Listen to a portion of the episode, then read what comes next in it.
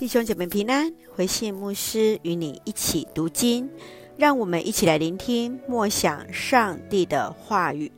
使徒行传十七章十六节到三十四节，在雅典的传道。当保罗到达雅典，他在会堂与市场与人辩论，与当地的哲学家争辩。从十七章二十二到三十一节，记载保罗在雅略巴谷的讲论。他以路上所见未识之神为切入点，介绍犹太人所信创造的上帝。上帝不住在人手所造的殿，也不需要人的服侍。人不当的敬拜自己所造的偶像，而如今上帝所设立的人已经从死人中复活，让人可以相信。所以现在就是要从那拜偶像当中那悔改的时刻。然而当地的人却是不信。让我们一起来看这段经文与默想。请我们一起来看十七章二十四到二十五节。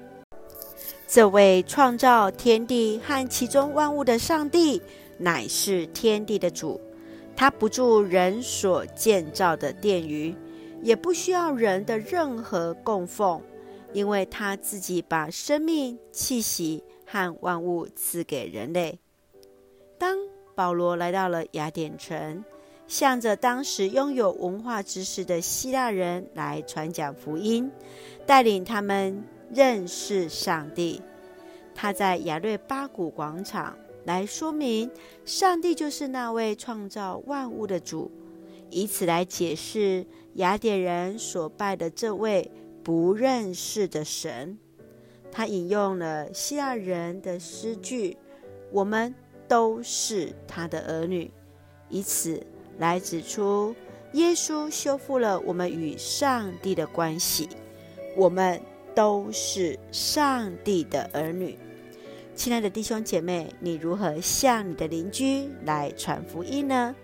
你如何借由台湾文化来传讲主的真理、主的福音？愿主来帮助我们，让我们有智慧来与人分享上帝的话语。让我们一起来用十七章三十一节作为我们的金句。他已经定下日子，要借着他所拣选的一个人，用公义来审判全世界。由于使这一个人从死里复活，他已经把凭据给了全人类。愿主来纪念他对我们的爱，也让我们用主的爱。来将这样的信息分享给众人，一起用这段经文来祷告。亲爱的天父上帝，感谢主，让我们从主的话语重新得力。求主帮助，使我们活着的每一天都与你连结，体验你在我们生命中的创造，以行动回应你所赏赐的一切。愿我们都能够为主大发热心，引人归主。感谢主赐福所爱的家人身心灵健壮，使用我们做上帝恩典的出口，恩待我们的国家台湾有主的掌权。感谢祷告是奉靠主耶稣的圣名求，阿门。弟兄姐妹，愿上帝的平安与你同在，大家平安。